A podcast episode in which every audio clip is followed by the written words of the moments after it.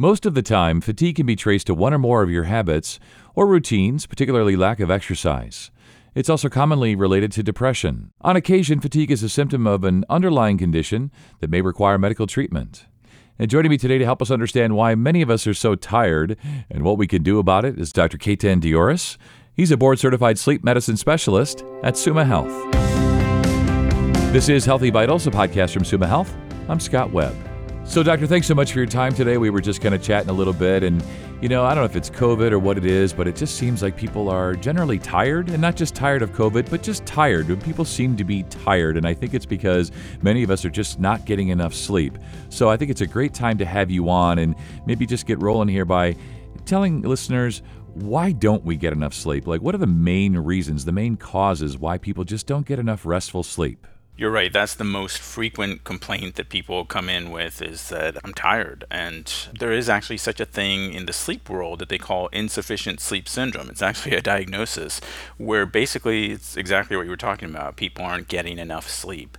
So we see a lot of reasons right now with COVID going on. There's kind of a lot of uh, comorbid psychiatric issues. So we're seeing like a lot more anxiety, depression, and that definitely spills over into sleep where it's making it more difficult for people to sleep. And then even simple things like the holidays. It's a happy time, but obviously it's a time where it can be more stressful for people too, and they're trying to jam in a lot more things, and they take that away from their sleep time. So they're uh, trying to do everything they need to and not allotting enough time for sleep sometimes. Yeah, and uh, you're a perfect guest to have on because, as you mentioned, there are physical and mental effects, right, that cause us to not get enough sleep and then also affect us afterwards when we haven't gotten enough sleep. So, what happens to us when we don't get enough sleep, mentally, physically, or otherwise? Yeah, both. You're right. We can see it manifest as physical things like headaches when people aren't getting enough sleep. Even it can start to accumulate over time and cause blood pressure issues. And mentally, we've definitely seen things like depression. It makes sense. If we're not sleeping well, we're not going to have as great of an outlook the next day. And then it can kind of exacerbate existing psychiatric issues like anxiety as well. So it, it affects us sort of all around just makes it very difficult to function. And even cognition wise too we i think have all had the experience when we're going on little sleep and we just don't feel as sharp.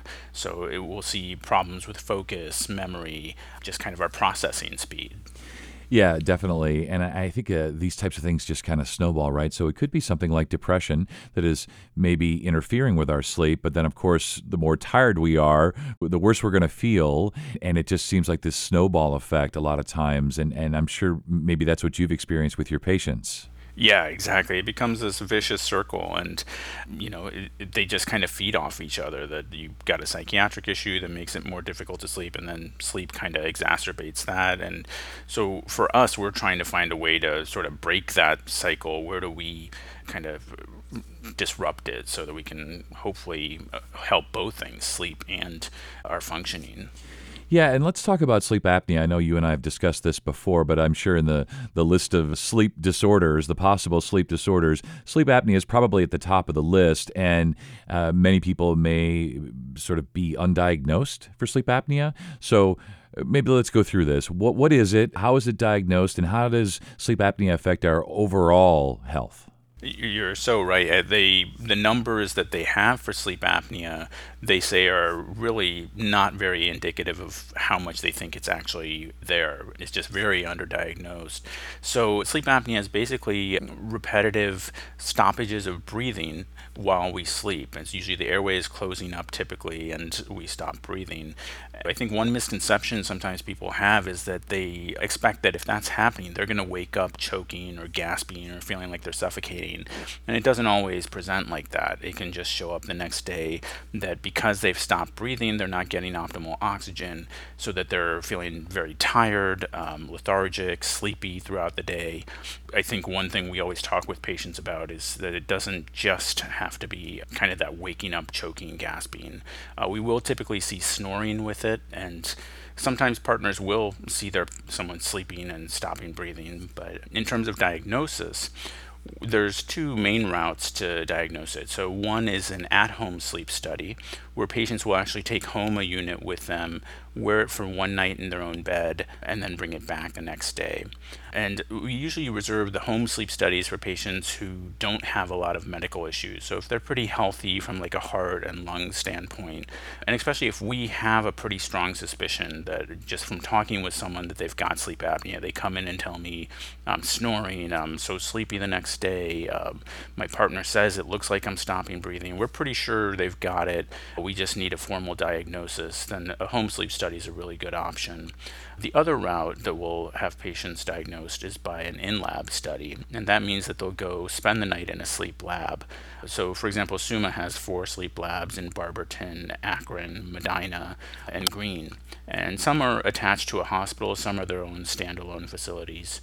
Uh, but basically, they'll come in usually around 8, 8.30 at night, and it's sort of set up like their own hotel room. They've got their own bathroom, TV, Wi-Fi, all that kind of stuff. Sure, nice little vacation, you know? right. right. Some people do say that. It's a good break that if they're not getting good sleep at home. Just need to get away from their family and get some sleep, you know? Exactly, yeah. We've had people excited about that. and then they wake them up pretty early though usually like 6 6.30 in the morning. But the in-lab sleep study is more accurate. They put a lot more sensors. They're monitoring more parameters than they would for the home sleep study. But it can be a little bit you know harder for some patients to sleep in that environment too. It's not their own bed yeah, that's what I was thinking. That it seems like you know it would be easier for people to sleep in their own beds, but of course, if they've come to you because they're not sleeping, so they're they're clearly not sleeping at home. So maybe actually changing the environment and going to the lab maybe would actually help them because they wouldn't have all the typical distractions. Although you did say you have Wi-Fi, so maybe they'll still be able to use their phones, right? They'll still be able to play on YouTube and TikTok. Oh yeah, yeah. Everyone still gets to do that, and they've got the TVs there too. So, uh, yeah, everything's still available from that standpoint. So, Doctor, we've talked about sleep apnea, and as I mentioned, that's probably number one on the list for most people. But what are some of the other sleep disorders and sleep issues that people are dealing with and that you're seeing? Uh, so yeah, you're right. And oh, sleep apnea is the kind of the top thing we see in the office. Right after that would be insomnia. So insomnia is just basically difficulties falling asleep, staying asleep, or waking up too early. And again, kind of going back to an earlier point, we have to make sure that people are actually giving themselves enough time to sleep. So uh, they have to give a lot the time. And then beyond insomnia, the things that we'll see less commonly are things like restless legs, which is an urge to move the legs that more often happens at night, but that can also disrupt sleep. Narcolepsy, which is actually a disorder where it's more difficult to stay awake during the day and then kind of unusual behaviors during sleep, which are termed parasomnia. So these can be things like sleepwalking or acting out dreams, even. And, Doctor, are there things that we do to ourselves? You know, we were just talking about smartphones and YouTube and TikTok and things like that. Do, do many of us just play on our phones or stimulate our brains, you know, right up until bedtime and then we wonder why we can't sleep? Is that a thing?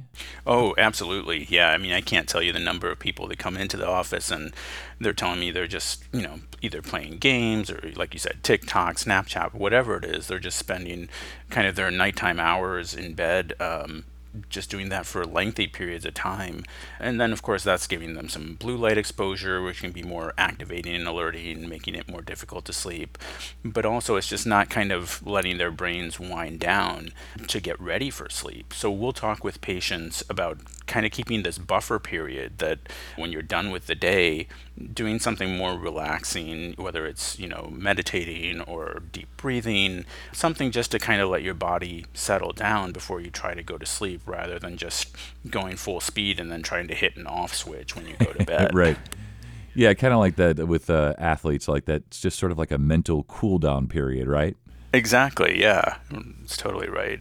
And we tell patients, you know, in the morning when you get up, you don't just expect to shoot out of bed and, you know, you go through your routine, brush your teeth, shower, all that stuff. You give yourself some time to wake up. So we kind of want you to do the same thing at night. Give yourself some time to wind down before going to sleep. You know, I wanted to ask you, and I forgot to ask you uh, last time we were on do people ever wake up in the morning, like when they first wake up and feel great?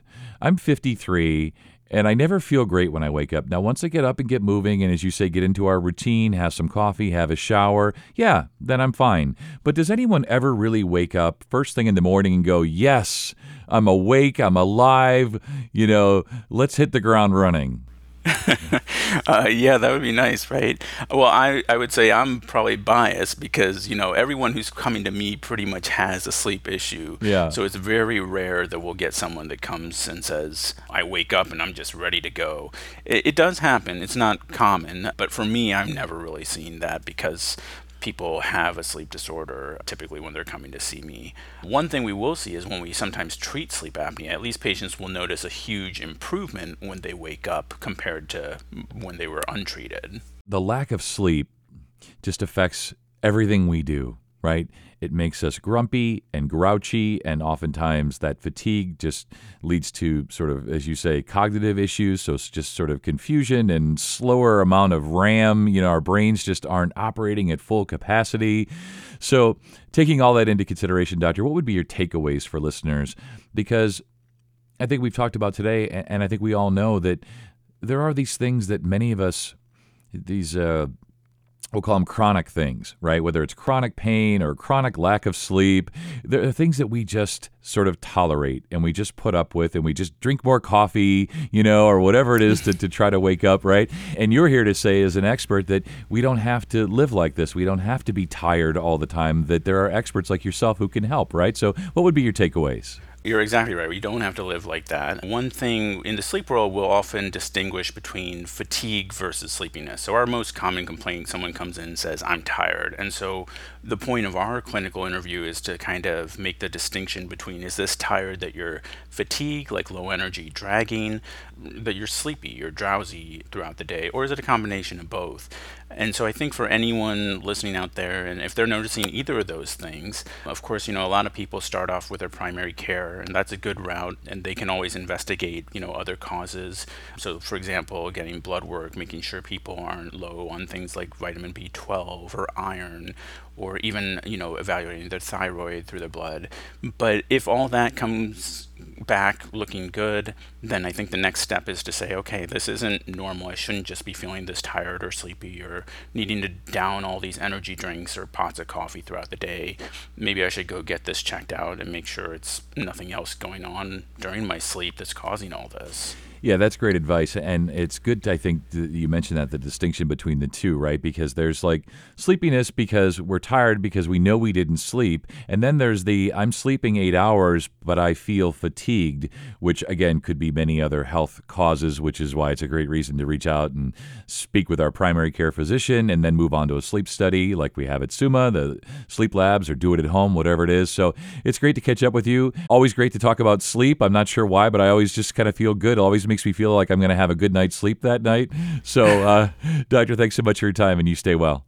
Oh, thank you. You too. Visit summahealth.org slash sleep for more information or to make an appointment. If you found this podcast to be helpful and informative, please share it on your social channels and be sure to check out the entire podcast library for additional topics.